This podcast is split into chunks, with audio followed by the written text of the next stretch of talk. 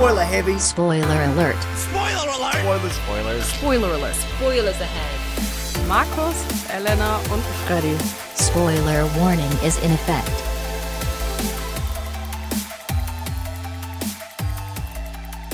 Willkommen zurück zur zweiten Folge, äh, zur dritten Folge Spoiler Alert.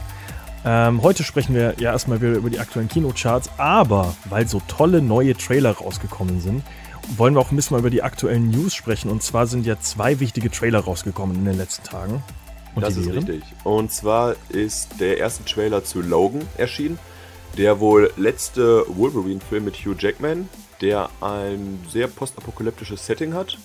Und etwas bunter geht es natürlich zu im ersten Sneak Peek zu Guardians of the Galaxy 2. Da sieht man jetzt noch nicht so viel von der Story, aber der mal den ersten Film gesehen hat, weiß, was uns da erwarten wird.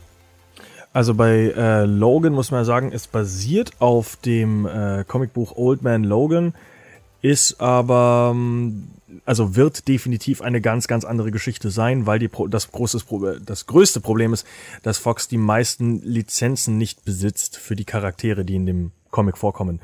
Also so, Char so Charaktere wie, die wichtigsten Charaktere sind äh, halt Hulk, genauso wie Red Skull, Hawkeye, äh, Spider-Man, das sind alles Lizenzen, die Fox nicht hat. Fox, die einzige Lizenz, die sie haben in dieser Geschichte, ist ähm, Wolverine und das war's. Aber es geht ja auch darum, dass quasi ein neuer Mutant eingeführt wird mit X23?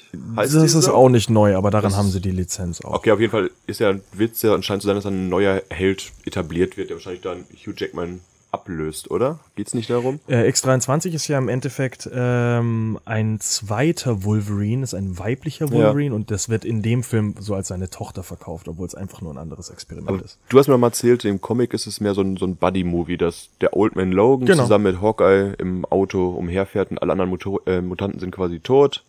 Ähm, also äh, ja, es geht im Endeffekt darum, dass äh, sich zu einem gewissen Zeitpunkt, es ist ja Parallelwelt und so weiter, dann ist mit der richtigen Marvel-Universum, ja, okay. aber irgendwann ähm, beschließen die ganzen äh, ja, äh, super Schurken, dass es vielleicht besser funktionieren würde, wenn sie einfach mal zusammenarbeiten, anstatt alle alleine. Und das führt halt dazu, dass die, weil es mehr Schurken als Helden gibt, es einen riesengroßen Kampf gibt und am Ende sterben alle oder fast alle Superhelden.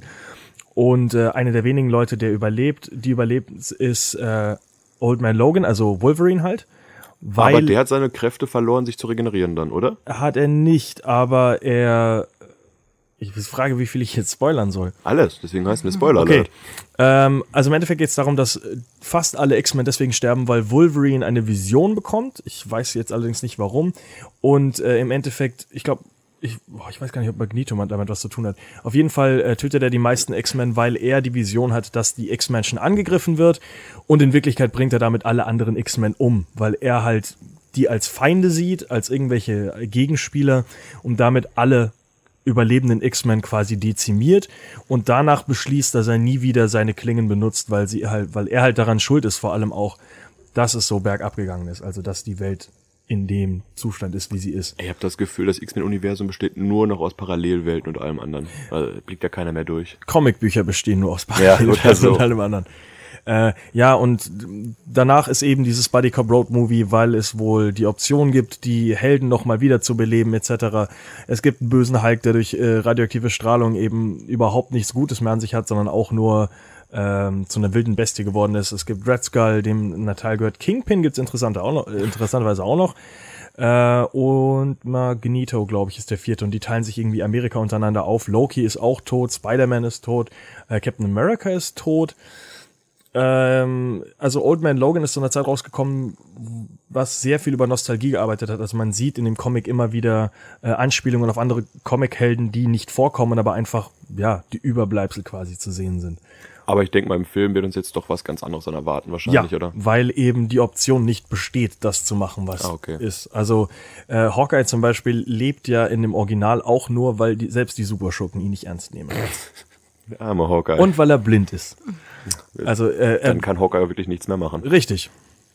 Gut, zu dem anderen Trailer Guardians of the Galaxy 2 kann man nicht viel sagen. Äh, ist der Stil, wie der Film halt der erste Teil auch schon gewesen ist. Ja.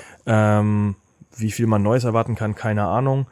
das erste Concept Art war ganz cool. Äh, hast du das gesehen mit der. Dieses Schwarz-Weiß-mäßige, wo die alle an der Wand legen? Nee, nee, nee, das ist, das, das ist ja eher so, gesehen, so, so, so, ein Cover-Poster-Ding. Ah, okay. Äh, es gab Concept Art, also wirklich nur gezeichnet, ähm, wo sie mit so einem riesen Tentakelmonster kämpfen. Ähm, das wäre ganz cool, also in eine ganz andere Sphäre zu gehen, was jetzt Größenverhältnisse von Feinden und so weiter geht, weil sonst ist es ja immer sehr, sehr Augenhöhe Gegner, wenn es im Marvel-Universum ist. Also so richtige Riesenviecher, bis auf jetzt Avengers 1, diesen, diesen Space Worm, gibt's ja eigentlich kaum in dem Universum. Du, ich hab's eigentlich mal ganz gerne, wenn Bösewicht so nachvollziehbarer ist und jetzt nicht einfach nur groß und mächtig. Das hat, finde ich, den Joker bei Heath Ledger damals so stark gemacht. Aber du, ja, aber nicht das, größer ist nicht immer besser, finde ich. Das eine ist Batman und das andere sind verrückte ja, Leute im Weltall. Aber irgendwann kommen die auch mal zu den anderen Marvel-Helden, ne? Das ist ja auch schon, das Crossover ist auch schon angekündigt. Ja, ich ja. weiß nicht für Infinity wann, War. aber ach, Infinity War. 2018, genau. nee, 19 und 20 oder 18 und 19, irgendwie so. Das verschiebt sich eh wieder noch. Das dauert noch. Aber auf jeden Fall, das wird nochmal ein lustiges Aufeinandertreffen von ganz, ganz vielen Superhelden, weil wir brauchen mehr Superhelden und deswegen gibt's auch diese Woche einen neuen Superhelden. Genau, apropos Super, ein wunderschöner Übergang Als hier. könnte ich das hier. Ähm, ja, also Doctor Strange startet jetzt äh, die diese Woche? Nee, die kommende Woche natürlich die kommende Woche startet Doctor Strange in den Kinos. Äh, und ja. Und es ist an mir vorbeigegangen, gefühlt. Also ich weiß schon, dass der Film startet, aber du, ich glaube, ich habe mich mehr auf Ant-Man gefreut als auf Doctor Strange, weil pff, der Superheld, ich kann, ich weiß nicht mehr, was er für Fähigkeiten hat. Er ist ein Magier. Elena, weißt du irgendwas über Doctor Strange? Ich habe mir gestern den, äh, den, den Trailer das erste Mal angeguckt. Vorher habe ich auch noch nichts davon gehört. Ähm, ja, ist halt so ein typischer Superheldenfilm irgendwie. Also, weiß ich nicht, ist jetzt nicht so mein Fall, ist aber auf IMDb relativ gut bewertet, hat 8,6 Sterne. Wird wahrscheinlich auch noch sehr früh sein. Ich habe die Vermutung, dass äh, Doctor Strange mit dabei sein könnte, diesem ganzen Superhelden-Hype so ein bisschen zu bremsen, weil ich glaube, dass der Schritt in Richtung Magie ein bisschen zu heftig ist für aktuell. Also, also ich habe gestern das kurze Feedback bekommen, da hieß es einfach nur, der Film ist überflüssig. Und ich weiß halt auch nicht, woran es liegt, weil mit Benedict Cumberbatch hat man ja schon eigentlich so einen kleinen Publikumsmagneten, der ist ja wirklich sehr beliebt. Aber du, mich catcht da auch nicht. Ich, wie gesagt, ich, für mich ist das einfach, äh, klar, in den Comicbüchern bestimmt äh, recht wichtig und interessant aufgebaut, aber Magie ist für mich immer noch das Uninteressanteste an allen Fähigkeiten, weil die Problem, das Problem mit Magie ist halt immer, du hast selbst bei Superman, der ja sehr viele Fähigkeiten hast, hast du ein klares Limit und du hast klare gesetzte Grenzen. Bei Magie ist es immer so offen definiert, dass du gar nicht weißt, was kann er denn jetzt wirklich machen. Apropos Magie nochmal kurz reingeschmissen. Es startet jetzt auch bald Fantastische Tierwesen, der neue Harry Potter Film. Und da wurden direkt nochmal fünf weitere Filme angekündigt. Also insgesamt sollen es Yo. fünf neue Filme geben. Also Magie kann auch beliebt sein. Ja gut, die Harry Potter Filme haben sich ja auch verkauft. Das, das bezweifle ich ja gar nicht. Ja, und das neue Buch ist ja jetzt wieder rausgekommen. Jetzt ist, glaube ich, der Hype wieder so ein bisschen aufgetaucht. Deswegen, also die Reihe wird auf jeden Fall nicht tot zu kriegen sein. Nö, das sowieso nicht. Ich sag nur, dass es, äh, ich weiß nicht, ob es die richtige Richtung ist für so ein Superhelden-Universum jetzt auch noch Magie mit reinzubringen. Aber das war ja unaufhaltbar. Du, ich dachte damals auch Ant-Man macht das schon ein bisschen kaputt und von dem Film war ich relativ begeistert, weil der nochmal ein ganz anderer Stil ist. So ein Heist-Film mit Superhelden halt. Mhm, ein äh, ursprünglich, oh, jetzt fällt mir sein Ed, äh, Edgar. Äh, Edgar Wright? Ja, genau. Ich wollte Edgar Miller sagen. Ach so, ja. Äh, ja, man hat halt gespürt, dass es eher so ein Edgar Wright-Film war, der andere Einflüsse noch dazu bekommen hat, aber die, der Ton des Filmes ist trotzdem ganz, ganz anders als die anderen Marvel-Filme gewesen. Deswegen mal gucken. Ist Lassen wir uns überraschen. Richtig. Vom Doktor. Als nächstes haben wir noch Girl on a Train, heißt der so? Girl on the Train. Ja. Girl on the Train, das bestimmt dazu auch noch. Ja, ist eine Buchverfilmung, weiß ich. Und ich habe den Trailer gesehen, ich habe mir die Story durchgelesen, aber ich kann dir keine zwei Sätze dazu sagen, worum es da geht. Ich weiß, eine Frau sitzt im Zug und sieht irgendwas. Äh, Emily Blunt ist die Hauptrolle, spielt eine Dame, die jeden Tag denselben Commute, also denselben Weg äh, zur Arbeit fährt. Und sie fährt dabei immer wieder an ihrem alten Haus vorbei Okay. wo ihr alter, wo ihr Ex-Mann im Endeffekt mit ihr, ihrer Tochter, ihrem Sohn, ich glaube ihrer Tochter, lebt und ähm, sieht das immer wieder und hat halt diese Schmerzen immer wieder zurück in ihr Leben gerufen, dass sie halt ihr, ja, ihre Familie immer wieder sehen muss und beschließt deswegen irgendwann, sie konzentriert sich auf was ganz anderes äh, und guckt halt dann auf so ein anderes Haus. Hat ein spannendes Leben, die Frau, glaube ich. Besonders spannend. Und ähm, sieht halt dann quasi das Leben einer anderen Familie, die in diesem Haus lebt, und bildet sich irgendwann ein, dass sie irgendwas sieht im Vorbeifahren. Äh, sie wacht am nächsten Morgen auf, hat irgendwelche Verletzungen und weiß nicht genau, was passiert ist, aber sie weiß, sie kann sich auf jeden Fall dran erinnern, dass irgendwas in diesem Haus passiert ist, dass sie das im Vorbeifahren gesehen hat und ist dann steigt dann, äh, ja, fängt dann an hier als eigene Agatha, äh, Agatha Christie ein bisschen rauszufinden, was in diesem Haus passiert ist. Und sie weiß halt nicht, wie viel davon ist nur in ihrem Kopf, was ist alles Vision und was ist echt und was ist wirklich passiert und was für Leute hat sie da überhaupt gesehen. Die kennt sie ja alle nicht, die kennt sie ja nur, so doof das klingt, durch den Zug. Ähm, also klingt ja. nach einem Psychothriller mit richtig, einem großen richtig. Twist am Ende, wo man drauf hinfiebert und der mhm. hoffentlich gut ist, ansonsten floppt der ganze Film wahrscheinlich. Ich habe jetzt von dem Feedback, was ich bis jetzt gesehen und gelesen habe, ist es ähm, ja, der Tenor ist sehr stark, das Buch ist viel, viel besser und der Film macht es nicht besonders gut. Hm, ja, ich habe nur gelesen, es ist nicht so gut wie Gone Girl. Es geht anscheinend in eine ähnliche Richtung, aber ich fand Gone Girl schon nicht gut, weil da der Film ab der Hälfte einfach seinen Twist raushaut und danach plätschert er nur noch vor sich hin. Von daher, wenn der Film jetzt noch schlechter ist, Girl on the Train, dann ja, werde ich das Auto nehmen. Äh, ich habe eine kleine Story dazu. Und Leg los, Elena. Ja, genau. Ich war äh, letztes Jahr in Ecuador und ähm, in Hostels gibt's ja immer diese Book, Book Exchange äh, Regale. Ne? Ja. Und dann äh, wollte ich irgendwann mal mein Buch ähm, ausleihen oder mir mitnehmen und dann lag äh, dieses Buch Girl on the Train in diesem Regal und das habe ich dann auch mitgenommen. Ich weiß gar nicht, ob es auf Deutsch oder auf Englisch ist, wahrscheinlich auf Englisch. Na, weiß ich gar nicht mehr.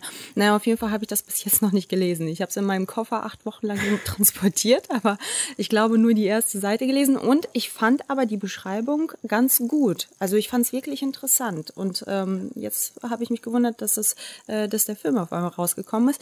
Naja, und da ich das Buch bis jetzt immer noch nicht gelesen habe, dachte ich mir, vielleicht will es ja einer von euch lesen. Also, falls ich, ihr Interesse daran habt, könnt ihr einen Kommentar bei Facebook hinterlassen. Dann könnt ihr euch das Buch im Radio abholen. Ich glaube, ich werde es nicht mehr lesen. Also, ich dachte, du hast das Buch nur deswegen nicht gelesen, weil du jetzt dem Film so entgegengefiebert hast und du dachtest, du willst auf jeden Fall. Nee, zu dem Zeitpunkt wusste ich ja gar nicht, dass der Film rauskommt. Ach so. Ja, ja, das habe ich ja jetzt erst erfahren. Und äh, ich habe gemerkt, dass ich ja dieses Buch seit einem Jahr äh, bei mir zu Hause im Schrank liegen habe. Tja. Dann haben wir jetzt ein Gewinnspiel laufen. Ja, ihr könnt das Buch äh, Girl on the Train anscheinend gewinnen. Weil, Oder euch umsonst ja. abholen. Nein, gewinnen. Also ihr müsst uns dazu liken, teilen, kommentieren und was man so im Internet noch machen kann. Klar. Äh, ja. Subscriben etc. Es ist in einem sehr guten Zustand. Ich, hab, ich glaube, es hatte vorher noch nicht so viele ähm, Leser. Und es hat die ganze Welt schon erkundet. In Ecuador. Richtig. Ich würde gerne die Geschichte weiter ausbauen, was du in Ecuador gemacht hast, aber da würden wir zu weit ausholen. Ja, ja, das muss jetzt auch nicht Deswegen äh, kommen wir zum nächsten Film, äh, den wir noch ansprechen, und zwar 31 von Rob Zombie. Kannst du da irgendwas zu sagen, Markus? Ich kann das wiederholen, was ich vorhin von dir gehört habe. Es geht um Clowns und der Film wurde innerhalb von 20 Tagen gedreht. Genau. Ähm, ja, mal Ist das so? Ja. Freddy hat mir das gesagt. Der wirkt seriös, der 20 Mann. Tagen. Nee, äh, 20 Drehtage. 20 Drehtage. Na, dann, dann muss er ja gut sein. Da dauern manche Studentenproduktionen hier länger. Ja, gut, also immerhin äh, an Cast ist Malcolm McDowell mit dabei, was ich schon mal ganz interessant finde. Wer ist das? Äh, Malcolm McDowell kennst du, kennst du auf jeden Fall aus Clockwork Orange, die Hauptfigur. Uhrwerk Orange, Stanley Kubrick. Aha. Äh, ansonsten auch äh, aus Halloween halt, würde ich Ach so, ja, Halloween kenne ich. Ähm, und wer immer dabei ist, in jedem Rob Zombie-Film ist, wer, Markus? Rob Zombie? Sherry Moon Zombie. Ach, guck mal. Ach, seine die Frau. Frau. Genau. Die Verrückte. Die natürlich immer in jedem Film mitspielt. Ähm, dieses Mal hat sie sogar, auch ein toller IMDb-Trivia-Fakt, hat für, das, für den Film aufgehört zu rauchen. Äh, nur um einfach nur sich noch schlechter zu fühlen. Hm. Also ist das die, die seltsamste Version von Method Acting, die ich bis jetzt gehört habe. Ist das die Blondine auch aus The Devil's Reject? Ja. ja ah, okay. Die hübsche. Das ist die Frau von Rob Ja, Rob Zombie hat eine sehr, sehr gut aussehende Frau. Wenn sie raucht, anscheinend. Ähm, auf jeden Fall, äh, Sherry Moon Zombie spielt natürlich auch mit und dann muss ich jetzt gerade gucken, ja, kennt man eigentlich sonst ich kenn niemanden. keinen, wirklich keinen. Ähm, Aber was war jetzt mit der Geschichte genau? Es geht ja, um Clowns. Es geht um Clowns am 31. Oktober, also an Halloween. Und zwar werden äh, ein paar äh, Karnevalsleute, Carnies halt, werden eingefangen und äh, werden quasi, sind Teil eines Spiels, in dem sie zwölf Stunden lang gegen 31 Clowns überleben müssen. Das Makabere an diesem ganzen Film ist, dass es mit dieser ganzen Clown, mit diesen ganzen Clown-Vorfällen halt wirklich erschreckend aktuell ist. Mhm. Aber da hast du was danach recherchiert, ob es darauf auch sich bezieht, auf diese ganzen Pranks und Dafür sowas, ist es, glaube ich, zu alt. Dafür ah, okay. ist der Film schon zu lange in Arbeit. Ähm, ist er so lange in Arbeit? Dafür, dass er in 20 oh. Tagen gedreht wurde? Du, diese Clown-Pranks gibt es jetzt auch schon seit ein paar Jährchen. Deshalb. Ich müsste gucken, da müsste ich mal recherchieren, wann der genau angefangen hat. Aber ich weiß, ich habe von dem Film auf jeden Fall schon vor einem Jahr gehört. Ähm, Gut, aber. Deswegen würde ich sagen, es kann schon sein, dass es darauf basiert, aber ich würde jetzt nicht zu viel reininterpretieren, dass, dass das eine Hommage an das Ganze ist. Habt Wobei ihr, man das Rob Zombie natürlich auch zutrauen könnte. Habt ihr American Horror Story gesehen? Ja klar. Die erste Staffel und die halbe zweite, ja. Die ersten vier Staffeln und vom fünften noch nicht so viel. Okay, so, so vom Aussehen erinnert mich das irgendwie ein bisschen daran. Also ich habe gestern auch den Trailer geguckt und so diese Clowns und dann so ein bisschen die Musik, die darin vorkommt, hat mich ein bisschen daran erinnert. Also der Film musste noch zweimal umgeschnitten werden, damit sie überhaupt ein R-Rating, also ein ab 18 in Amerika bekommen haben. Davor sind sie beide Balle noch immer noch über dieser Schwelle gewesen. Ähm, also der Film muss wohl sehr brutal sein. Mhm. Nur die Aussage, dass er, also er kommt wohl ungeschnitten in Anführungszeichen in die deutschen Kinos, aber das ist wahrscheinlich die Version auch, die als drittes eingereicht wurde. Das ist nicht die, die Urversion, die da. Aber der Film wird doch wahrscheinlich kein deutschlandweites Release haben, sondern nur in ausgewählten Kinos starten. Ja, oder? natürlich. Ah, das okay. ist kein Mainstream-Film. Ist ein Rob Zombie. Mhm. Es ist sehr independent. Aber auch noch toller Trivia-Fakt: äh, Der erste Film von Rob Zombie, der nur über Crowdfunding, also der auch über Crowdfunding finanziert wurde. Vorher war das immer, ja, Rob Zombie hat ja Geld. Okay der hat schon recht viele Filme gemacht und ich muss sagen, einige von denen, die ich gesehen habe, sind gar nicht so schlecht. Es sind auch einige sehr schlecht, aber nicht alle. Ich glaube, ich habe nur Devil's Reject gesehen damals. Ja, äh, eine Fortsetzung von Haus der Tausend Leichen. Das habe ich geguckt. Ich habe Devil's Rejects nicht geguckt, weil der noch kränker war Dann als Haus der Tausend Leichen. Tauschen wir mal unsere DVDs aus. Ja, das können wir sehr gerne machen. Aber bevor wir zum DVD-Tauschen kommen, äh, bleiben wir trotzdem erstmal bei den aktuellen Kinostarts und kommen zum, ja, ich sag mal, wichtigsten Kinostart für die heutige Sendung und die wäre Kobo. Soll ich was zur Geschichte erzählen? Ja, klar. Ich habe die Geschichte jetzt bestimmt dreimal gelesen und ich finde sie immer noch ein bisschen. Eigentlich ist sie gar nicht so verwirrend, aber ja, ich versuche es mal kurz zusammenzufassen. Und zwar geht es um den titelgebenden Helden, Kubo, und der wohnt, oder der lebt ein relativ entspanntes Leben am Meer und ist als Geschichtenerzähler unterwegs und eines Tages denkt er sich aber, du, ich beschwör mal ein Geist aus der Vergangenheit. Und damit fängt dann quasi das Abenteuer an, weil dieser Geist eine uralte Blutrache vollstrecken will. Und dann ist es an Kubo, äh, der sein Dorf äh, verlassen muss, dass er diesen aufhalten will. Und auf seiner Reise lernt er zwei neue Freunde kennen. Einer heißt Monkey, einer heißt Beetle. Und zusammen begibt er sich mit denen auf eine Abenteuerfahrt, um seine Familie zu retten und das Rätsel um seinen Vater zu lösen. Und hat viel Samurai-Quatsch dabei dann am Hut und sowas. Ja, also was da alles los ist, ich habe den Trailer auch gesehen, aber warum er jetzt einen Geist beschwert, kann ich leider nicht sagen. Also ich habe den Trailer geguckt und musste dann erstmal recherchieren, ob das wirklich ein Stop-Motion-Film ist, weil der schon verdammt flüssig ist dafür. Mhm. Also das, das ist, ist noch, noch heftiger als Coraline, noch heftiger als äh, ja die ganzen Filme, die wir später noch ansprechen wollen. Ähm, der Film sieht wirklich aus, als wäre er voll animiert. Ist natürlich wieder beides, wegen Effekten etc. Aber es ist weiterhin ein Stop-Motion-Film und die nutzen wirklich ein verdammt flüssiges System. Also sind wirklich viele, viele Frames. Also ich habe nachher noch ein paar Fakten zum Film, was jetzt die Technik und sowas angeht. Das ist wirklich beeindruckend. Aber wenn ich jetzt gerade höre, dass du sagst, er sieht schon aus wie ein Animationsfilm, ist das ein bisschen schade, weil man soll eigentlich diese Handarbeit, finde ich, immer noch raussehen bei solchen Filmen, weil das ja quasi die Filme gerade ausmacht. Also Ein paar Stellen ja. sieht man schon, dass die in Stop Motion sind, wie zum Beispiel, als die, glaube ich, auf dem Meer sind und dann die äh, Wellen da auf dem, ähm, als die auf dem Ja, Boot ich habe nur kurz den Trailer geguckt. Also oder wenn, wenn die sprechen, so ein paar Mimiken ja. oder Gesichtszüge sieht man schon, dass es Stop Motion ist. Aber wo du gerade die Meerszene ansprichst, kann ich direkt mal hier einen Funfact raushauen. Und zwar ja, wurde allein für diese Segelbootszene wurden 19 Monate Drehzeit benötigt. Ja. Was schon, ja, vergleich mal mit einem 20-Tage-Rob-Zombie-Film. Ja, aber da sieht man schon, wie aufwendig das ja eigentlich ist, ne? Da nachher auf jeden Fall nochmal mehr zu, ja. weil es sind echt viele Leute, die an so einem Film arbeiten und die schaffen am Tag wirklich, wirklich wenige Sekunden Filmmaterial gerade mal. Ja. Die Produktion hat 94 Wochen gedauert und insgesamt wurden 1,1 Millionen Arbeitsstunden in den Film investiert. Noch ein Fakt bitte. Noch ein Fakt. Ähm, das Moonbeast im Film ist die erste komplett in 3D gedruckte Puppe von Leica. Das heißt, die Arbeit wird ja anscheinend leichter. Die erste, die erste komplett in 3D gedruckt. Ja, normal also, drucken die immer Gesichter und ah, sowas. Ah, okay. also zum Beispiel bei, ich glaube, Paranorman, auch von Leica, war der erste Film, wo sie angefangen haben, wirklich mit 3D-Drucker, Gesichtszügen und sowas zu arbeiten, um halt ein bisschen Arbeitsaufwand zu sparen. Ja, ein bisschen mehr Programmierarbeit, ein bisschen weniger Handarbeit. Und was ich noch ganz cool fand, ich habe letztens auch ein, ein Behind the Scenes angeguckt. Es gibt ein riesiges Skelett in dem Film und das ist wohl die bisher größte Stop-Motion-Puppe, die jemals gebaut wurde. Also die war wirklich, lass mich lügen, drei Meter groß oder sowas. Oh, okay. Das ist schon ein riesiges Set. Aber im Vergleich dazu haben sie auch mit weniger als fünf Zentimetern die bisher kleinste Puppe von Leica äh, in den Film gebracht.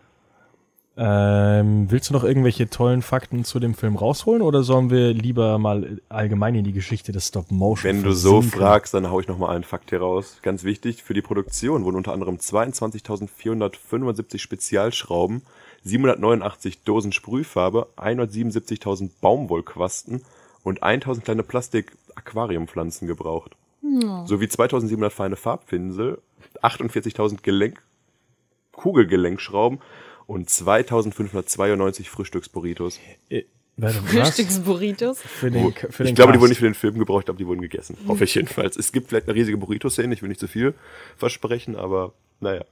Ähm, es klingt auf jeden Fall so, als wäre jemand einmal die Budgetliste durchgegangen, hätte die größten Zahlen rausgesucht und dann gesagt, guck mal, was hier alles gebraucht wurde. Ich mag Burritos. Ja, sowas, ja. Ähm, ja gut, aber von Kubo wollen wir einmal auf das, äh, diese, das Thema diese Woche einsteigen. Und das ist Stop-Motion-Filme. Ähm, Stop-Motion-Filme sind aber jetzt nicht unbedingt, also sind eigentlich überhaupt nicht gestartet, wie wir sie heute kennen, als Animation und Spaß und lustige Cartoon-Filme, sondern Stop-Motion war ja früher eher ein Weg darum, dass es halt eigentlich ja, ja, keine richtigen Animationen gab. Das heißt, alle Monsterfilme so rund um King Kong und äh, ja, zum Beispiel also noch die, die verlorene Welt ist eins der ersten äh, Lost World halt, wo die Dinosaurier auch alle mit äh, Stop Motion quasi zum Leben erweckt wurden. Dafür war das ja früher eher da. Also da muss man auf jeden Fall äh, Ray Harryhausen nennen. Das ist, glaube ich, der Meister der Stop-Motion-Technik, der wirklich auf dem Gebiet der größte Name ist, der zum Beispiel auch ja so die Argonauten, äh, die Monster- und Kampfszenen dort ähm, animiert. Da gibt's ja diese bekannte Skelettszene, wo halt diese Skelette sich aus den Gräbern erheben und die Leute gegen die kämpfen. Und ja, ich glaube, das ist halt quasi der, der wichtigste Mann, was die Stop-Motion-Technik angeht. gar nicht. Bitte, was? Immer wieder liest man ja den Namen, ich weiß nicht genau, wie man den ausspricht. Georges Millier. Georges Millier ist äh, Anfänger des Films. Frankreich 1912. Und auch äh, 1896 Georges Millier, der das erste Mal diese Technik als erstes also angewandt hat. Ja, da würde ich dir nicht widersprechen, das ist ja richtig. Aber in der heutigen Zeit, was die ganzen Monsteranimationen und Skeletten sowas angeht, hat der gute Mann nicht mehr gelebt. Also nein, nein, aber er war wirklich äh, so einer der ersten, entschuldige Freddy, äh, der diese Technik angewandt hat. Das ist richtig. Zum ja. Beispiel in Die Reise zum Mond genau. von George Millier. Ja. Kam ja diese bekannte Szene, wie die Rakete zum Mond fliegt, dann im Auge des Mondes steckt. Nee, das genau. möchte ich dir nicht widersprechen.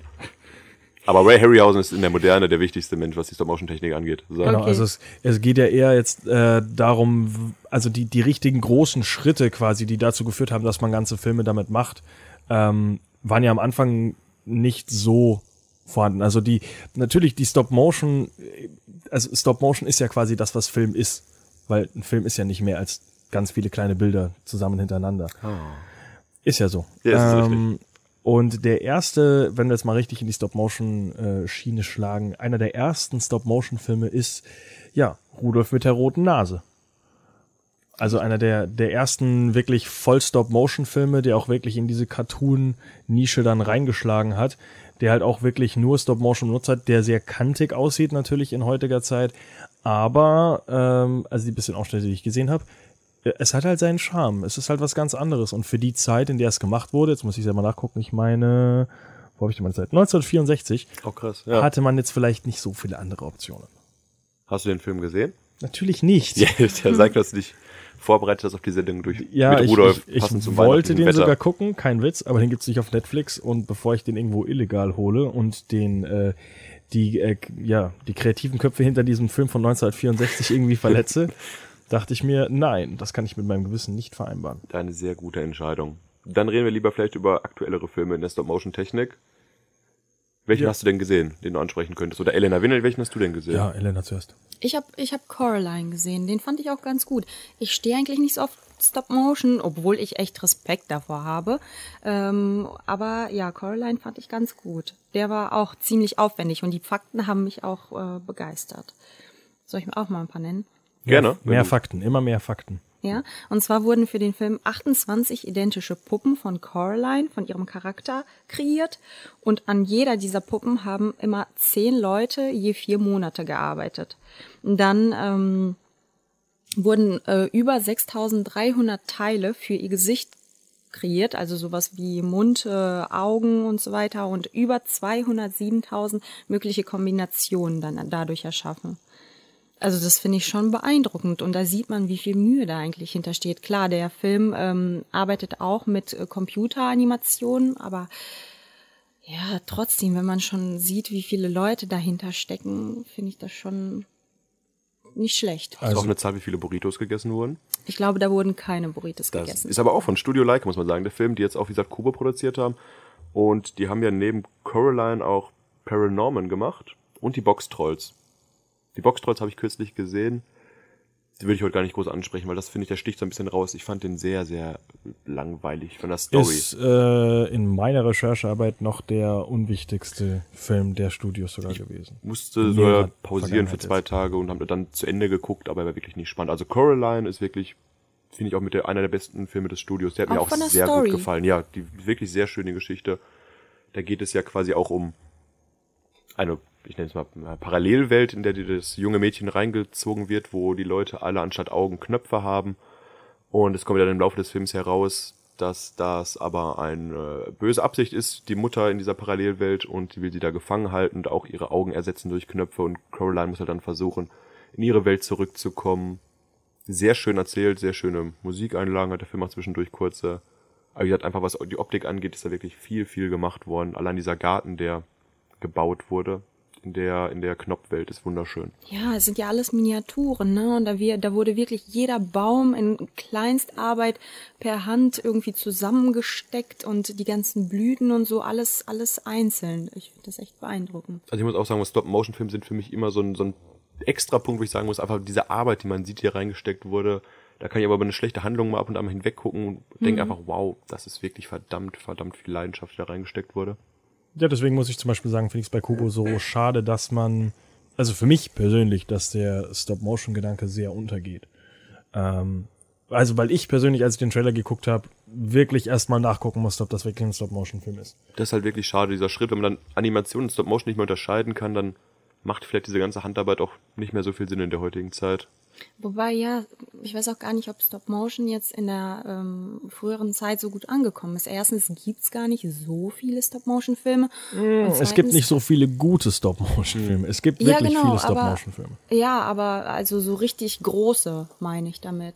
Ne? Ja, es ist halt teuer. Es ist wirklich ja. verdammt teuer und du brauchst Leute, die sich da richtig, richtig reinhängen.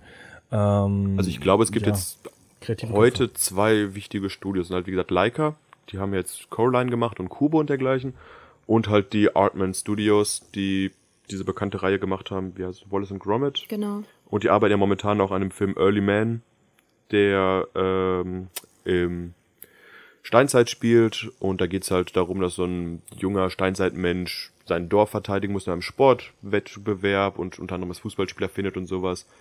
Ist halt sehr unterschiedlich, finde ich, zu den Leica-Sachen, die eine ernstere Schiene fahren, sind die Artman Studio-Sachen eher so ein bisschen humoristischer, wie zum Beispiel auch Sean das Schaf oder sowas. Das ist ein bisschen mehr auf Comedy aus. Hm. Ich habe hier mal eine Ratingliste von Movie Pilot. Ich kann okay, sie euch mal kurz gerne. vorlesen, welche Filme da auf den ersten Plätzen gelandet sind. Auf Platz 1 Mary and Max. Habe ich bis heute leider noch nicht gesehen. Auf Platz 2 Nightmare Before Christmas. Ein sehr schöner Film. Platz 3 Coraline. Sehr schöner Film. 4 der fantastische Mr. Fox. Äh, sehr anderer Stil, aber von Wes Anderson. Trotzdem ist halt mehr mehr Puppe, mehr ja doch, also wie, wie will man es nennen? Sieht ein bisschen mehr aus wie Stofftiere, wirklich, ja. Ja, genau. Äh, jetzt pass auf, Platz 5, Wallace and Gromit. Platz 6, Wallace and Gromit. Platz 7, Wallace and Gromit. Platz 8, Wallace and Gromit. Das sind aber Platz die meisten, 9, Paranorman. Aber die, es sind ja nicht alles äh, ganz lang, also keine 90 Minuten, oder? Ich dachte, Äh, die meisten sind Kurzfilme. mm. Von Wallace and Gromit oder, oder irre ich mich da jetzt? Ich weiß, ich weiß nur, dass den, den ich gesehen habe, das war auch der erste, der mit dem äh, su äh, super Mutanten Häschen. Ja, ich habe die leider nicht geguckt, die Filme, muss ich nicht. Ich habe schon das Schaf habe ich jetzt gesehen vor knapp einem Jahr. Ähm, der funktioniert komplett ohne Dialoge. Geht aber auch gut, das Gute, aber was ist gut, das an Stop-Motion-Filme gehen jetzt auch teilweise mal relativ kurz. Die gehen manchmal auch wieder nur 80 Minuten oder wirklich Mhm. 90 Minuten Standardfilmzeit. Da hat der Film eigentlich ganz gut funktioniert. Aber ich glaube, viel, viel länger hätten sie den auch nicht ziehen können, weil irgendwann vermisst man dann doch die, die sprechenden Akteure, fand ich. Ich weiß Also, nicht, hat jemand Wallace and Gromit gesehen? Ja, ist zwar sehr lange her, aber ich fand ihn damals sehr unterhaltsam. Da, Okay. Gut, da war ich halt auch noch sehr jung. Ist halt äh, ein sehr, sehr einfacher Humor, hat aber auch jetzt, wo ich ein bisschen nochmal geguckt habe, was da so drin vorkommt, hat auch immer so ein bisschen Anspielungen und Witze, die man vielleicht auch erst äh, versteht, wenn man größer ist. Zum Beispiel, äh, er- also er, er macht ja sehr viel Witze jetzt auch über das britische Leben so an sich. Ähm, und äh, es gibt eine Frau in dem in dem Film, die dann irgendwie sagt, ja, niemand hat Wertschätzung für sie und in dem Moment geht sie einen Schritt nach vorne, da sind so zwei große Melonen auf einem Tisch und dann klopft und das, die Kamera leint das halt genauso ab und der Hund hebt halt so die Ohren, aber ich bin mir ziemlich sicher, als ich ein kleines Kind war, habe ich diesen Witz nicht verstanden. Das ist auch besser so. Ähm, ansonsten natürlich sehr lustiger Film. Wallace and Gromit gibt's halt auch schon seit Ewigkeiten. Ja. Gab's auch davor auch schon. Das war halt der erste 90 Minuten, also Full-Feature-Film, äh, Full-Length-Feature so rum. Ähm, und war auch sogar recht erfolgreich, glaube ich. Und ist, also muss ich jetzt selber ehrlich gesagt mal gucken, was sie da an Geld eingespielt ja, haben. ja, die waren auf jeden Fall erfolgreich. Ähm, Aber ein sehr, also sehr interessanter und sehr cooler Stil. Also mit diesem sehr, sehr simplen, kannst ja gar nicht vergleichen jetzt mit den, mit äh, hier äh, Coraline und alles, was irgendwie aus den Leica Studios kommt, die halt auch natürlich keinen realistischen Stil haben, aber wie ich finde, ein bisschen mehr so in ja orientalischen, asiatischen Bereich angesiedelt sind, wenn es um den Stil geht, während jetzt Wallace und Gromit so einen ganz, ganz eigenen plumpen Stil mit ganz großen Augen und äh, ja, dicken Wurstfingern und sowas hat. Und das, das funktioniert halt wunderbar trotzdem. Artman hat ja auch von Anfang an direkt mit Knetanimationen gearbeitet. Das ist ja nochmal was ganz anderes als Clay Animation. Ja. Genau. richtig, ähm, als die ähm, Puppen. Ne, es ist eben alles aus Knete gemacht bei äh, Stimmt auch wieder. Knetanimationen. Ja, Was man- dem, was dem eben diesen klobigeren Charakter gibt. Ich könnte jetzt auch gar nicht sagen, was einfacher ist, weil ich gehe mal davon aus, dass eines mehr Vorarbeit, aber ich will doch nicht die ganze Zeit an irgendwelchen Figuren rumkneten wollen. Also ich hätte die Sorge, direkt da was kaputt zu machen. Also für mich wäre das, glaube ich, nichts, was mit meiner Geduld zu vereinbaren ist. Ja, Fünf aber ich glaube, das würde ich mitarbeiten. ist Ja, auf jeden Fall irgend so eine Spezialknete, die nicht so ja, ja, klar. dieser normalen Knete Ähm, gleicht. Du, du kannst ja äh, vor der Kamera auch nicht mit normaler Knete arbeiten, weil die muss ja hitzeresistent sein, mit dem du Richtig. so arbeitest. Das ist schon, das ist schon mal ein ganz anderes, äh, eine ganz andere Hausnummer als die Knete, die man sich zu Hause kauft. Wo wir gerade nochmal bei dem Arbeitsaufwand sind, es ist jetzt, wie ich es gelesen habe, wirklich so, dass Kubo ist ja in Amerika schon angelaufen und da scheint der Film finanziell eher in Richtung Flop zu gehen. Auf jeden Fall wird er kein Box-Office-Hit. Deswegen ist erstmal abzuwarten, wie erfolgreich oder wie viele Anima äh, Stop-Motion-Filme uns in den nächsten Jahren überhaupt nochmal erwarten. Weil ich glaube, durch die leichten Animationskosten, die man hat bei Animationsfilmen, ist das schon eine Technik, die bald aussterben wird, leider. Also in dem Umfang. Ja, die Frage ist jetzt, wie viel äh, wirklich an dem Stil liegt und wie viel ähm, ja an der, wie du schon vorher gesagt hast, recht flachen Geschichte. Ja, ich glaube, ich glaube, die Leute wissen die Kunst einfach dahinter nicht zu schätzen und wie gesagt, die Story, ich kann jetzt auch gar nicht so viel dazu sagen. Also die Kritiker loben den Film ja, der hat ja auch wie gesagt auf einem DB seine 8,x. Und ich habe auch viel Gutes gehört zu dem Film von der Story, auch wenn ich jetzt nicht so gut zusammenfassen konnte. Ich glaube, an der Story liegt ja noch gar nicht so. Ich glaube einfach, da gehen die Leute lieber in sowas wie Minions oder Pets und lassen sich la also von sowas berieseln. Ja. Ähm, also man muss sagen, auch wenn man es jetzt vergleicht hier mit Coraline, hat auch seine 124 Millionen eingespielt, was beachtlich ist, also domestic und äh, halt international, aber halt bei 60 Millionen Produktionskosten. Und Produktionskosten sind halt auch wieder nicht äh, so so also Werbekosten, die, ja Werbekosten, Advertising etc. Alles was in PR geht. Das heißt, es ist vielleicht kein Flop, aber viel Geld bekommen die Leute da auch nicht raus hm. für den Aufwand, den sie da im Endeffekt haben. Also kann man sagen, sowas, so ein Film ist halt verdammt teuer für das, was er am Ende einspielt, weil du halt trotzdem immer einen Nischenmarkt hast. Kennt ihr äh, den Stop-Motion-Film Der kleine Prinz? Der ist letztes Jahr rausgekommen. Ähm, lief in Venedig als Premiere, weiß ich, mhm. und wurde kurz vorm Release vom Studio noch verkauft an Netflix, hat deswegen nur ein Netflix-Release gehabt. Das weiß ich zu dem Film, aber sonst leider nicht. Aber im Kino lief er auch. Ah, okay. Ich habe ihn, ich habe ihn im Flugzeug gesehen. Ah, okay. Und ähm, der ist auch sehr schön gemacht. Also abgesehen von der Story, die ja eigentlich jeder schon mal als Kind oder wann auch immer gelesen haben musste, was ja. Story kenne ich ja. Ich. Na, ein, ein Könntest Buch du kurz mal ist. sagen, was da passiert? Ja, Freddy, möchtest du? Oh, nee, das ist zu lang her. ja, bei mir eigentlich auch. Ähm, es geht eben um, um äh, diesen kleinen Prinzen, der auf einer einsamen Welt ist und äh, begibt sich dann auf eine Reise, wo er einen äh, Fuchs trifft, den er versucht zu zähmen und äh, ja, ähm, sehr metaphorisch, sehr lehrreich und ja, sehr schön. Sehr, sehr schöne Bilder auch im Buch und ähm, in dem Film eben auch Stop Motion auch sehr schön gemacht, aber war anscheinend auch kein großer Erfolg. Hat aber auch, glaube ich, relativ gute Wertung wieder bekommen. Kann, also hatte ich jetzt nicht so auf dem Radar, ehrlich gesagt. Ist aber, glaube ich, auch mehr für, für eine jüngere Zielgruppe dann. Ja, oder? aber trotzdem war er sehr schön gemacht. Also könnte ich zum Beispiel jetzt auch mit Kubo vergleichen. Auch gut gemacht, aber mhm. eben nicht so erfolgreich, wie man es vielleicht ähm, erhoffen oder erwarten würde. Also ich habe es gerade mal kurz nachgeguckt. Kubo steht aktuell, der hat 60 Millionen Budget gehabt und ist momentan bei Einnahmen von 64 Millionen. Also mhm. da wird es jetzt auch kein, keine umwerfenden Ergebnisse noch geben. Ja, der hat, glaube ich, auch relativ viel in die Werbung gesteckt. Noch. Coraline ist ja genauso, hat ja Domestic auch gerade mal 75 Millionen eingespielt, also viel also viel schlechter als das kannst du ja nicht abstehen. Also bei Kuba waren jetzt gerade schon 17 Millionen auch für fürs Ausland. Ach Domestic so, okay. war gerade mal bei 40 klar. Millionen knapp. Äh, ja, Domestic. Ja gut, aber wenigstens gehen die Kosten nicht hoch zwischen den Filmen anscheinend. Ist ja immer noch bei 60 Millionen das Budget. Ja. Immerhin etwas. Ähm, ja. Zu welchem Film kommen wir denn als nächstes? Wollt ihr mal äh, den äh, ja zum zum Talk von Tim Burton vielleicht nochmal anschließend den nicht-Tim Burton-Film Nightmare on Elm Street ansprechen? Ich habe diesmal sogar auch endlich mit den Namen aufgeschrieben des Regisseurs, der wirklich dahinter steckt. Und zwar ist das Henry Selleck, der auch danach, glaube ich, zu, oh, jetzt habe ich nicht verwechselt, zu Leica oder Artman gegangen ist. Ich glaube Leica eher. Ähm, ja, es geht halt um Jack.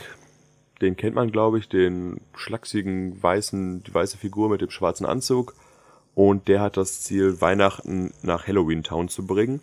Und das klappt auch am Anfang ganz gut, aber dann geht hinterher so einiges schief.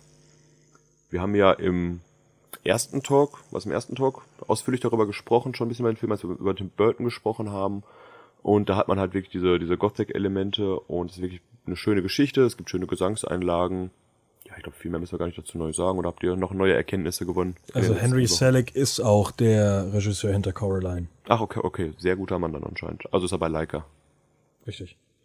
Äh, hat auch irgendwas. Ah ja, und äh, James and the Giant Peach. Oh ja. James oh. und der Riesenpfirsich. Habe ich zum Beispiel auch erst in dieser Recherche gefunden. Hatte ich überhaupt nicht, also kannte ich auch vorher nicht. Ähm, da habe ich schon ein paar Mal gesehen. Ja, es geht halt um einen Jungen, der in diesem Riesenpfirsich umherreist.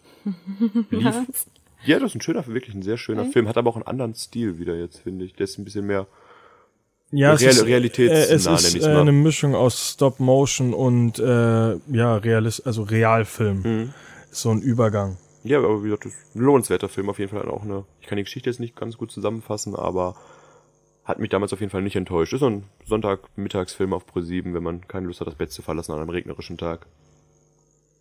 Tja, kann man wohl gucken. Ist ein Walt Disney-Film auf jeden Fall, ja. Äh, ja, welchen Film können wir denn als. Ja, man, wir können kurz über äh, Fantastic Mr. Fox äh, sprechen. Hat den jemand gesehen von euch? Nein. Habe ich gesehen, ja. Ähm, ist der bisher erste und einzige, ich nenne es mal Animations-Stop-Motion-Film von Wes Anderson. Wes Anderson kennt man ja für seine bunten, großen Bilder und wirklich malerische Bilder, wirklich schön. In dem Film ist es ein bisschen eher herbstlich, also würde ich mal sagen, angehaucht mit, du hast relativ viele Brauntöne und es geht ja um den namensgebenden fantastischen Mr. Fox, der seine Familie beschützt, also seinen Bau, der von drei Bauern angegriffen wird. Ähm, hatte mir beim ersten Gucken damals gar nicht so gut gefallen, muss ich sagen. Ich glaube, ich mochte den Stil einfach nicht so sehr, weil du hast halt dieses ein bisschen, ein bisschen härteres, härtere Töne, härteres Fell, sieht halt alles irgendwie nicht so, sind nicht niedlich, sagen wir es mal Ich fand so. das auch sehr, sehr unheimlich, als ich die Trailer und sowas gesehen habe. Der Film ist jetzt auch von oh, 2009. Ja, okay, da war ich nicht mehr so jung, aber ich fand das wirklich ja, ja unheimlich auch, ein bisschen. Lass mich lügen, das war ich da ja, 18, 19, aber trotzdem. Also unheimlich fand ich es jetzt nicht, aber Unheimlich ist das falsche Wort. Ähm, ich will auch nicht sagen, ich fand ihn nicht schön, weil der ist wirklich schön gemacht, aber ich weiß nicht, ich habe mich irgendwie nicht angesprochen vom Stil. Du warst übrigens 20 Jahre alt. Ja, danke, Dankeschön. Die Mathe, Ach, stimmt. 2009, 1989, also die, die Mathe ist nicht so schwer zu machen. Ja, aber ich hatte vielleicht noch nicht Geburtstag gehabt. Bäh. Möglich, das werde ich, das werde ich gleich recherchieren im das Anschluss. Das werden wir nicht mehr herausfinden. Auf jeden Fall, wie gesagt, es ist bei meinem Stop-Motion-Ranking-Film ist ja nicht weit oben. Auch wenn er wirklich gut ist, ich habe mir danach nochmal geguckt, der hat mir besser gefallen, aber ich mag halt diesen, ich nenne es ein bisschen mehr comic-lastigeren Stop-Motion-Stil irgendwie viel, viel lieber. Ähm, ja, ich kann vielleicht kurz der Geschichte nochmal was sagen. Und zwar geht es halt um Jack und der verlässt halt sein, sein Heimatdorf Halloween Town und stößt dann zufällig auf äh, eine andere Welt, wo er halt diesen Weihnachtsmann sieht und dann denkt er sich, das wäre doch richtig klasse, was auch in meiner Heimatstadt zu haben. Und dann versucht er es wirklich in seine Stadt zu integrieren. Er verkleidet sich als Weihnachtsmann. Kennt man vielleicht dieses bekannte Bild, wie er da mit Weihnachtsmützen durch die Stadt fährt. Und das wird auch am Anfang gut aufgenommen. Aber nach und nach stellt er halt fest, dass es in seiner Heimatstadt überhaupt nicht funktioniert und muss dann versuchen, quasi seine Stadt zu retten vor dieser Weihnachtsbedrohung. Ja gut, also das ist ja genau das, was der Film so ein bisschen ähm, zeigt, ist dieser, dieser Unterschied zwischen der Christmas Town und Halloween Town und genau. irgendwie dieser Übergang, das beide zusammenzubringen ist. Also es ist ein Film, den man an Halloween einfach gerne immer wieder gucken kann, finde ich. Oder an Weihnachten. Der spricht also beide Jahreszeiten ein bisschen an. Faszinierend. Äh, ist, ja. ja Auf jeden Fall ein Film, den ich noch gerne gucken möchte. Ja. Der läuft bestimmt auch wieder dieses Jahr. und äh, von Nightmare Before Christmas und Filmen, die von Tim Burton produziert wurden, kommen wir zu Filmen, die auch wirklich Tim Burton Regie geführt hat. Und das wären äh, ja die wichtigsten eigentlich Frankenweenie und Corpses Bride, richtig? Das ist richtig. Wobei Frankenweenie ja auch eins seiner ersten Werke quasi ist. Er hat ja einen Kurzfilm damals als, ich sag mal, Jugendlicher schon produziert und hat dann Jahre, Jahre später, ist jetzt noch gar nicht so lange her, den als äh, Spielfilm rausgebracht mit so einer Standardlänge von 90 Minuten oder sowas. Und da geht es ja quasi darum, dass ein kleiner Junge äh, verliert seinen Hund. Ich glaube, der wird überfahren in dem Film und er macht sich daran, dass er den Hund zurückkriegen will. Und das halt diese Frankenstein-Elemente, dass er quasi den Hund wiederbelebt mit Hilfe von Blitzen und allem. Aber er muss dann einsehen, dass es doch nicht die richtige Entscheidung war, weil es dann zu vielen, vielen Problemen kommt. Ist in Schwarz-Weiß gehalten, glaube ich, oder? Ja, ja, ist in mhm. Schwarz-Weiß gehalten und der äh, Hund kommt natürlich dann wieder so als Frankenstein-Monster. Genau, halt Frankenweenie halt. Genau. Ähm, sehr schöner Film ich habe die Story gerade gar nicht hundertprozentig auf dem Schirm, was da noch alles passiert. Es gibt auf jeden Fall sehr, sehr skurrile Charaktere, wie es halt zu Tim Burton passt. Und ach, du kann jetzt zur Story sonst gar nicht mehr weiter was sagen. Ist auch nicht wichtig, das wird, weil der wichtigere und erfolgreichere und wahrscheinlich auch bessere Film ist Corpses Bride. Da kann Elena bestimmt mal kurz was zur Story sagen, oder? Nö, leider nicht. Ich habe ihn zwar gesehen, aber ich erinnere mich nicht mehr dran. Also äh, Johnny Depp und Helena Bonham Carter natürlich, weil warum nicht?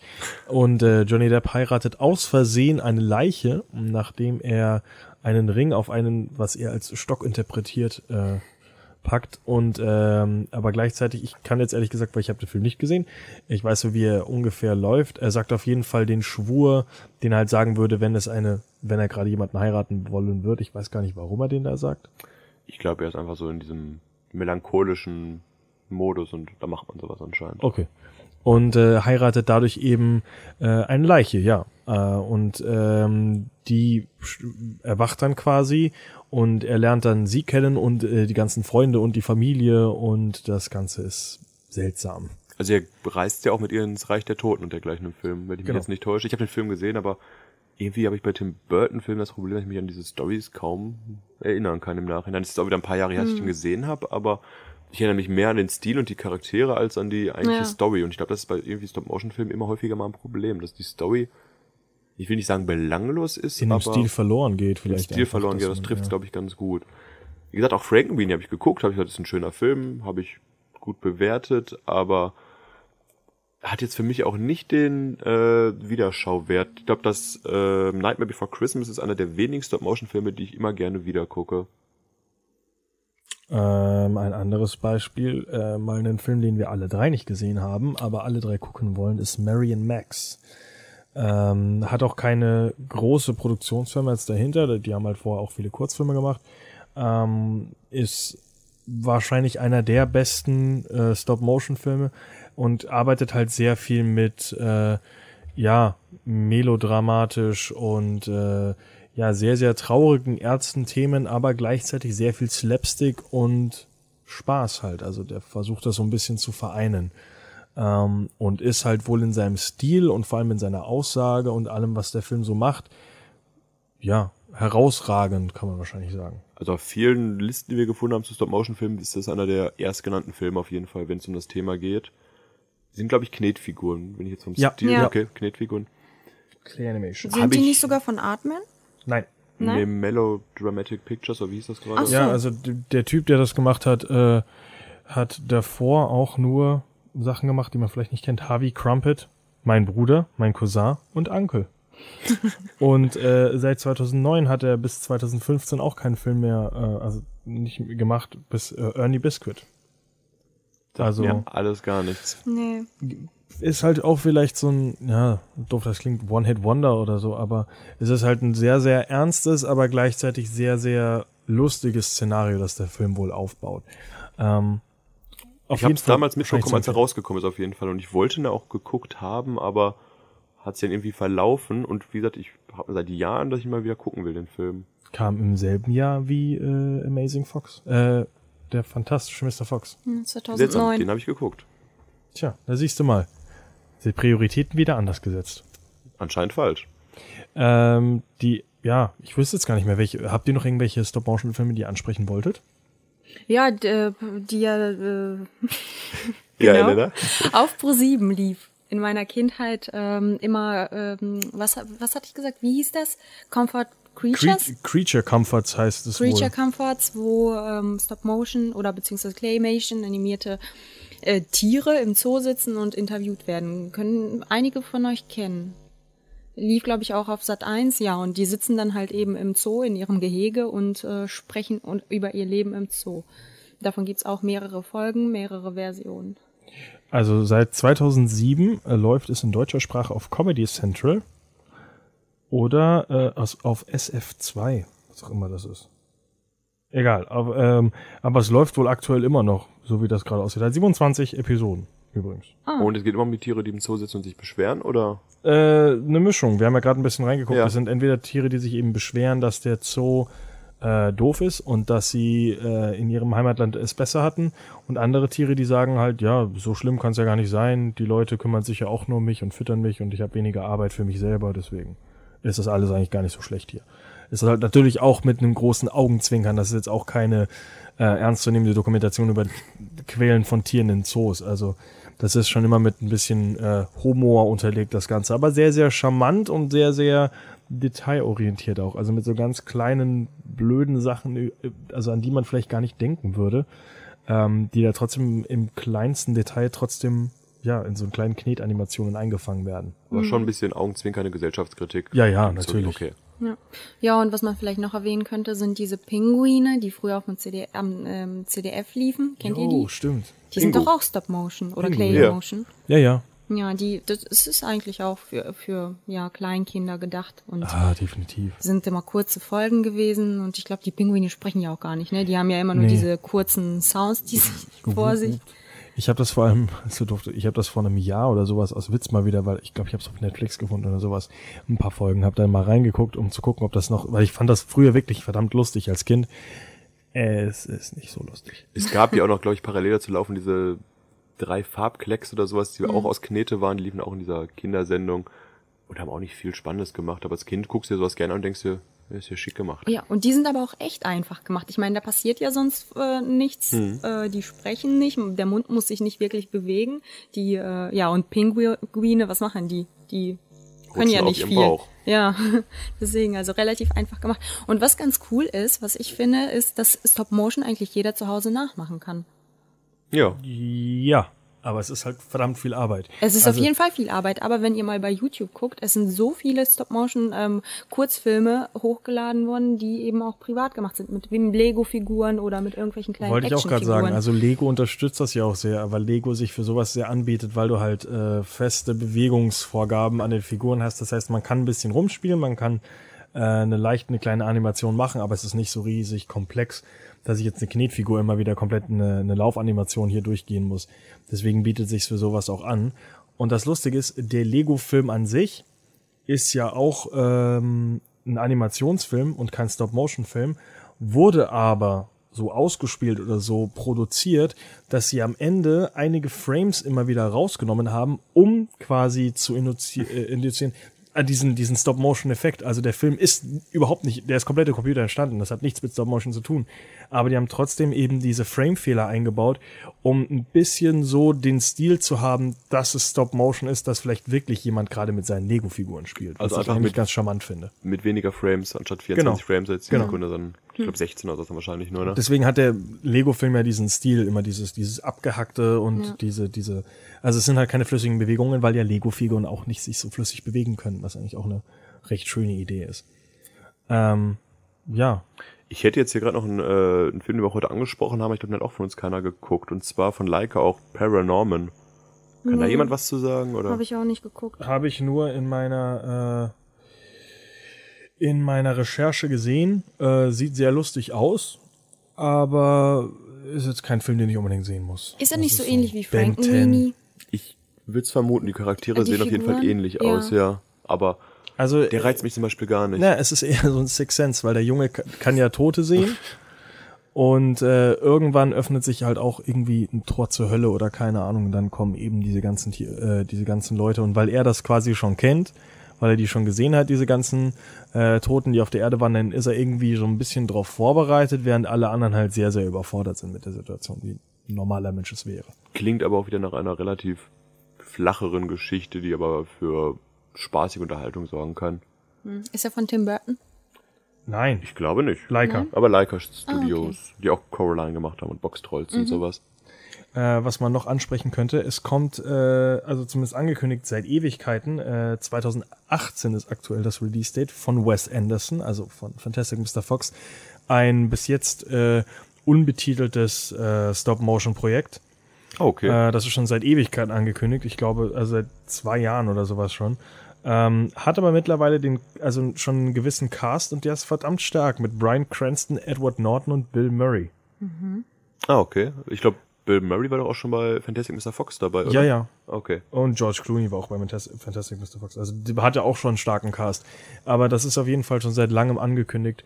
Und äh, Pinocchio, auch wenn das so ein bisschen jetzt in der Präproduktion verwurstet ist, war auch von Anfang an als Stop-Motion-Film geplant, auch als, glaube ich, Guillermo del Toro da kurzzeitig mit verbunden Ach, witzig. War. Das sind auf jeden Fall dickere Namen, die das dann Stop-Motion nochmal probieren. Nochmal kurz zu Wes Anderson zurück. Gibt es dann schon Details zur Geschichte oder worum Nein. es da überhaupt geht? Das Komplett. Secret. Okay. Untitled. Untitled Wes Anderson Project. Man weiß nur, dass es Stop-Motion ist. Hm. Äh, und es wurde, glaube ich, mit Bill Murray zusammen irgendwie released, dass halt diese Verbindung da ist. Aber was, also mehr weiß man bis heute zu diesem äh, Projekt auch nicht. Ja, guck, dann geht das ja gar nicht doch äh, so unter, wie wir gedacht haben. Es kommen ja immer, immer mal wieder kommen neue Stop-Motion-Filme nee, raus. Zwar nicht viele, aber es verschwindet nicht von der Bildfläche. Untergehen würde ich gar nicht sagen, weil man hat ja das Glück, dass du ähm, Leute hast, die da mit so einer Emotion dahinter sitzen, dass die damit auch in näherer Zukunft wahrscheinlich nicht aufhören werden, ja, es das entwickelt zu tun, was ihnen auch, halt unglaublich Spaß macht. Es entwickelt sich ja auch auf jeden Fall weiter. Man sieht ja das dann 3D und äh, was auch immer alles äh, dazu kommt. Dass es immer besser wird. Ja. Also ich glaube auf jeden Fall, die 3D-Drucker haben da schon einiges äh, leichter gemacht den Leuten, dass es nicht aussterben wird komplett. Ja. Tja, mit diesem äh, absolut positiven Blick in die Zukunft würde ich äh, sagen, wir wollen uns mal verabschieden. Nächste Woche könnt ihr euch auch äh, freuen auf unseren Halloween-Talk weil nächste Woche ist ja schon der 28. Oktober, also drei Tage vor Halloween. Das heißt, nächste Woche werden wir neben natürlich den Kinostarts vor allem unsere Lieblings-Horror-Halloween-Filme ansprechen. Wahrscheinlich wird wieder der Name Nightmare Before, äh, äh, Nightmare Before Christmas. Nightmare Before Christmas fallen. ähm, aber auch viel, aber vielleicht auch aber Nightmare on Elm Street. Richtig, wollte ich gerade sagen. Das erste Mal angebracht hier. Ähm, würde ich sagen, ja, verabschieden wir uns für diese Woche und wir freuen uns auf die nächste Woche. Bis zur nächsten Woche. Bis dann, ciao.